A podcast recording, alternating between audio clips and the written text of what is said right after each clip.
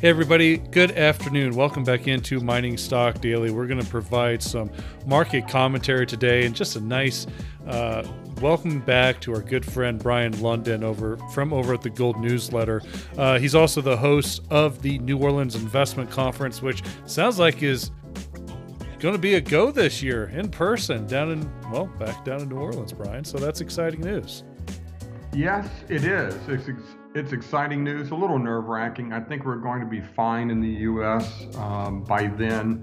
You know, uh, a big part of our business model—it really makes it go. Our our exhibitors, the majority of whom come from Canada, and they're running a bit behind in the vaccinations, but. I think they'll be okay, and I think this is going to be a blockbuster event. It's going to be one of the first, if not the first, big event in person and I think it's going to be a uh, you know a welcome home week kind of a thing for the entire industry. Everybody's dying to get there, and uh, and we're dying to have them, frankly. So it's yeah. going to be a lot of fun. Uh, Brien, you and I have a lot of things we want to cover, so let's just hop right into it. I, I really kind of want to get your thoughts here about where we're at. Uh, you know, we maybe focus on the U.S. economy, but maybe on then maybe branch out on a global scale. Uh, since we haven't had you on the show for a while, I want to get your thoughts on things, maybe what you're thinking about here as we have increased and continued stimulus that has hit the U.S. Uh, well, individual uh, individuals.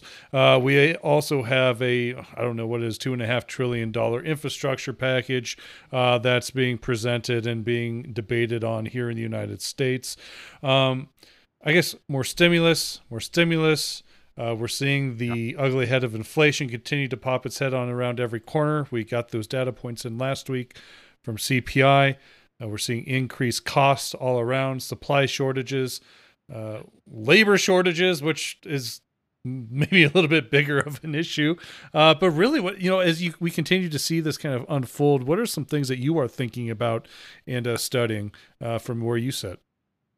Well, I think the stimulus spending is going to have an important impact.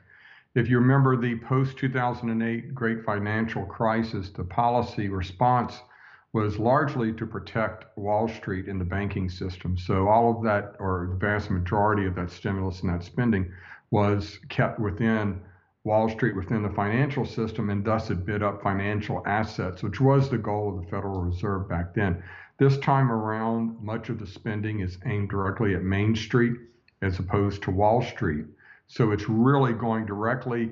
Uh, I mean, it is, it is adrenaline injected directly into the veins of the economy, deposited in bank accounts. And in fact, I'm, I'm not sure, I haven't been able to verify this, but I saw someone on Twitter say that their ex-wife had gotten their uh, her stimulus check as a prepaid Visa card. So in effect, it is almost impossible or you have to jump through a lot of hoops to actually deposit and deposit that, those funds in a savings account, but you sure can go out and spend it real quickly. So what's happening is that they're trying to boost consumerism, consumer spending, et cetera, with the stimulus checks. I think that's going to be largely effective and contribute to the rebound in demand for a lot of commodities and assets and things across the board and combined with a lot of supply disruptions to create significant price pressures.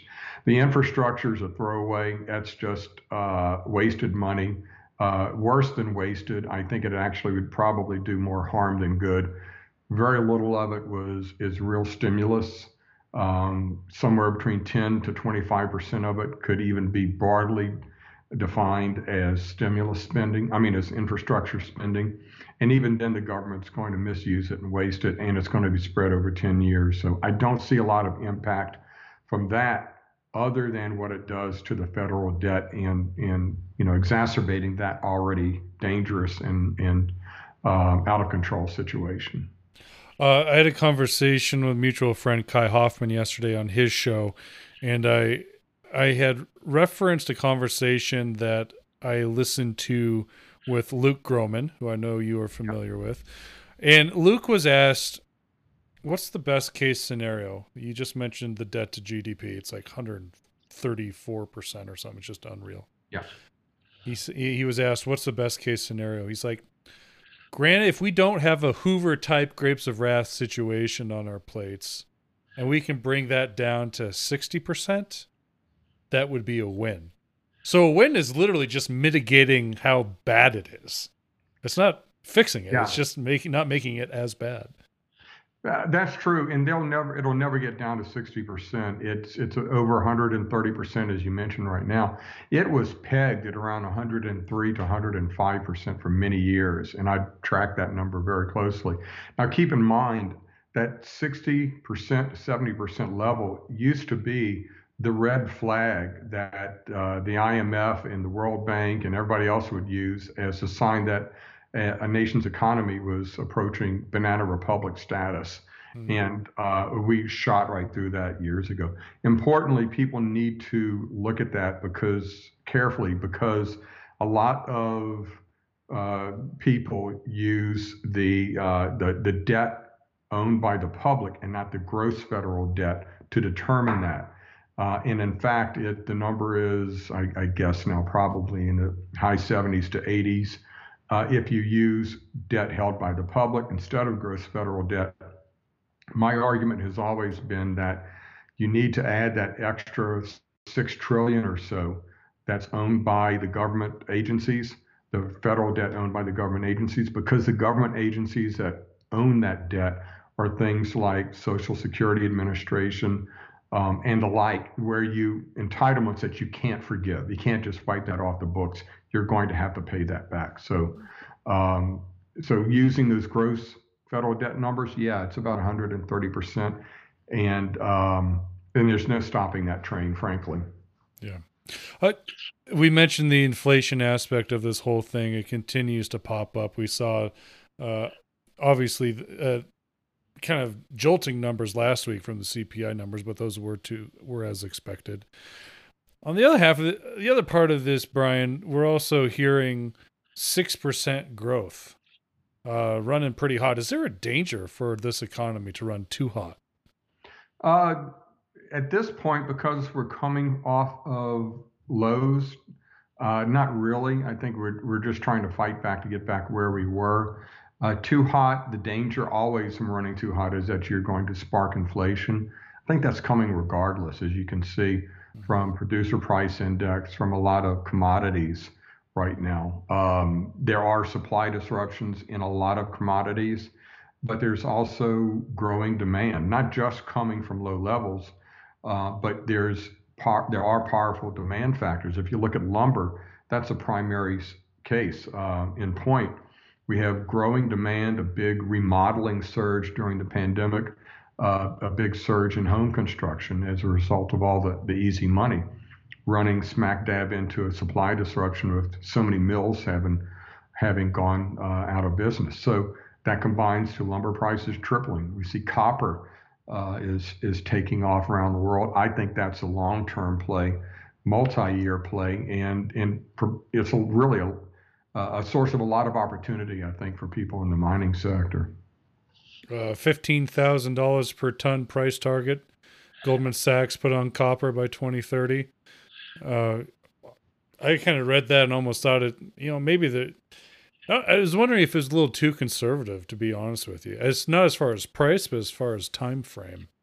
Um, given how much people are building and want to buy these technologies and and, and expedite uh, the electrification of the world. It, it you know it's yeah. it almost seemed like nine years time.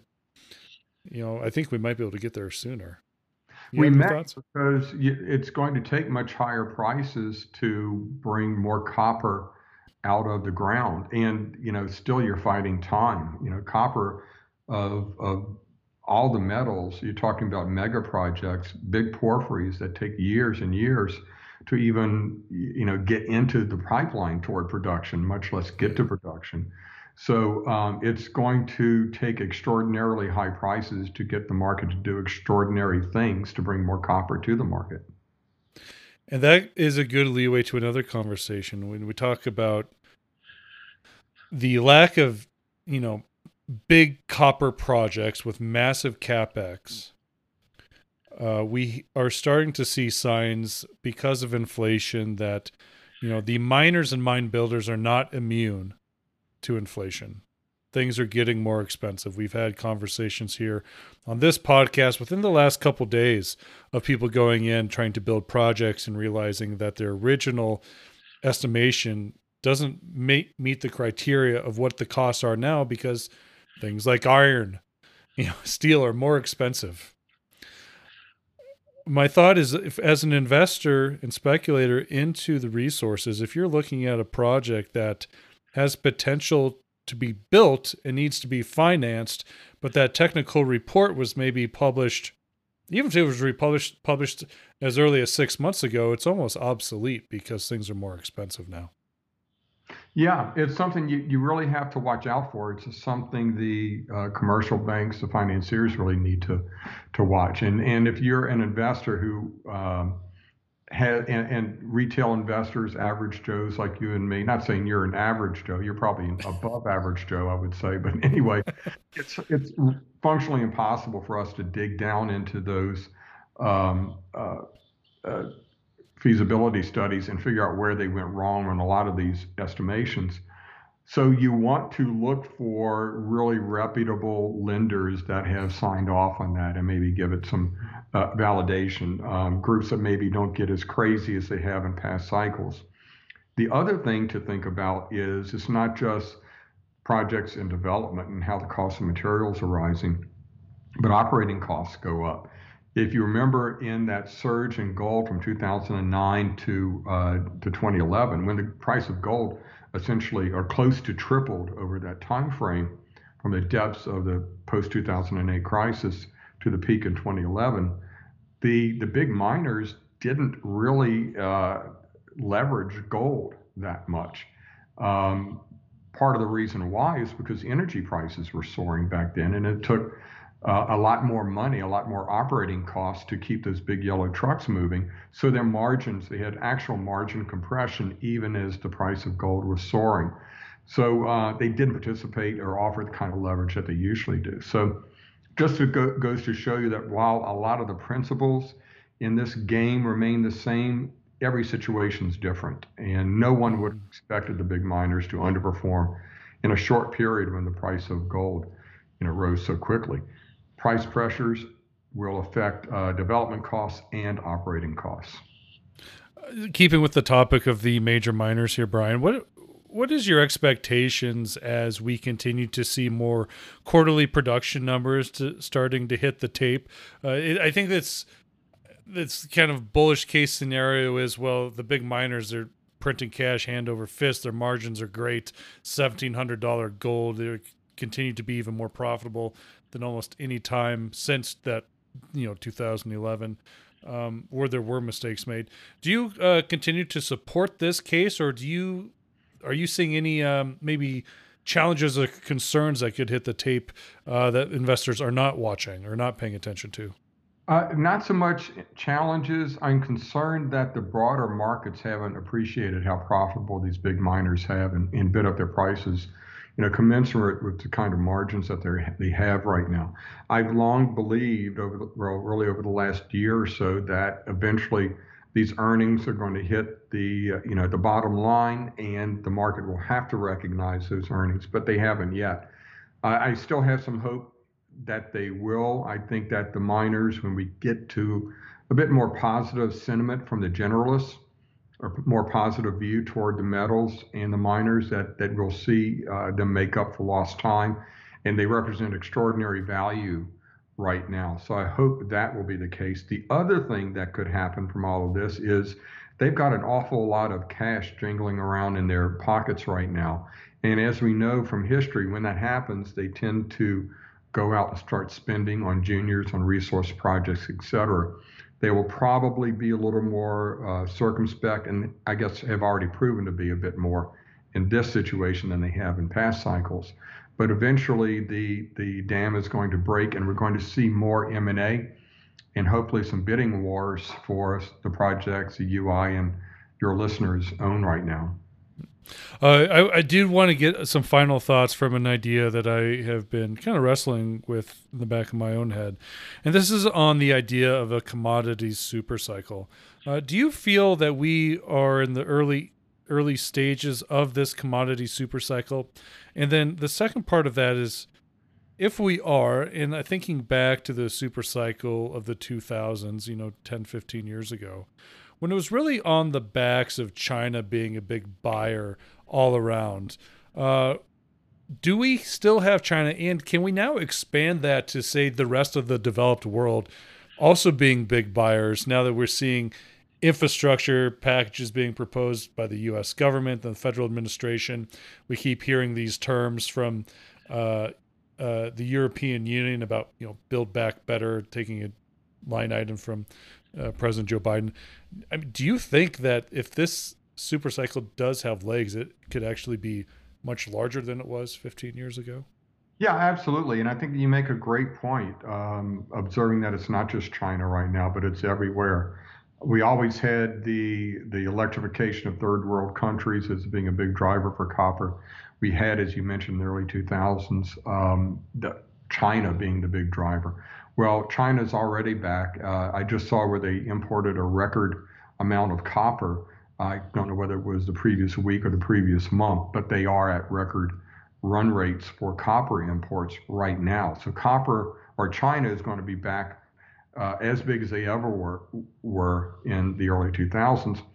I think this whole electrification of transportation uh, mega theme is huge. I think it's going to be huge for copper, a lot of other things as well, rare earths, obviously, lithium, obviously, but copper is the one thing that makes everything go that crosses all of these different sectors. And um, and as we know there are supply constraints right now. There's been decades of underinvestment in uh, from the big copper producers and now it's hitting a wall of a growing wall tsunami of demand coming down the road so there will be um, you know anything can happen at this point i do think that's a great point you make that it's not just China, and China is big and it's the elephant in the room.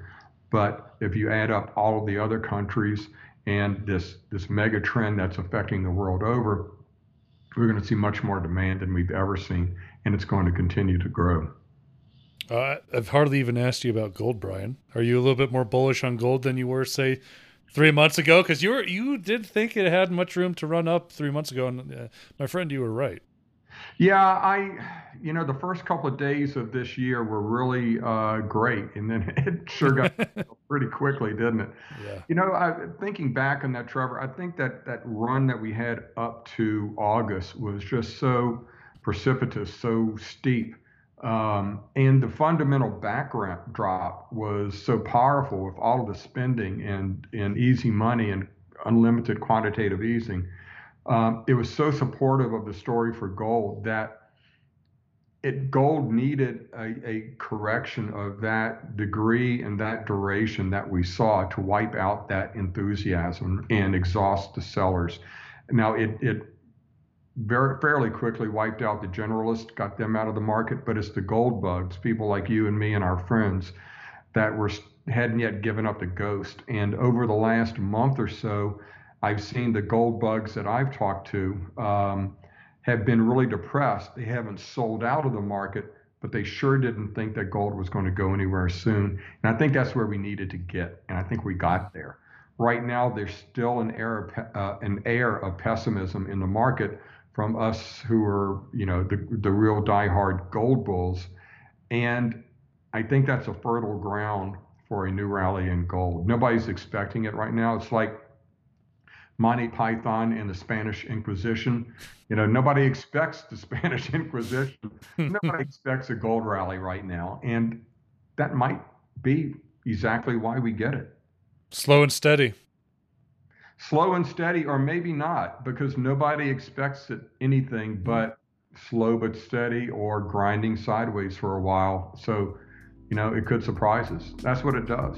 Well, either way, uh, you don't need $2,000 gold. We just mentioned the, the miners are profitable, very profitable the way yeah. they are right now at north of 1700 um, and hopefully one day the general market does wake up and, and see the value behind a lot of these stocks, Brien. But uh, we will have reason to celebrate once that day does happen, won't we? Yes, we will, and hopefully it won't be a day. Hopefully, hopefully it'll be about seven, eight, nine, ten years like the last one. there you go. There you go. All right. Every day. Uh, thanks, Brien. I appreciate your time as always. Good to talk to you, buddy. Have yourself a great rest of your day. I know it's busy. Great talking with you, Trevor. Anytime. Thank you. Mining Stock Daily and its affiliates are not responsible for any loss arising from any investment decision in connection with the material presented herein. Please do your own research or speak with a licensed financial representative before making any investment decision.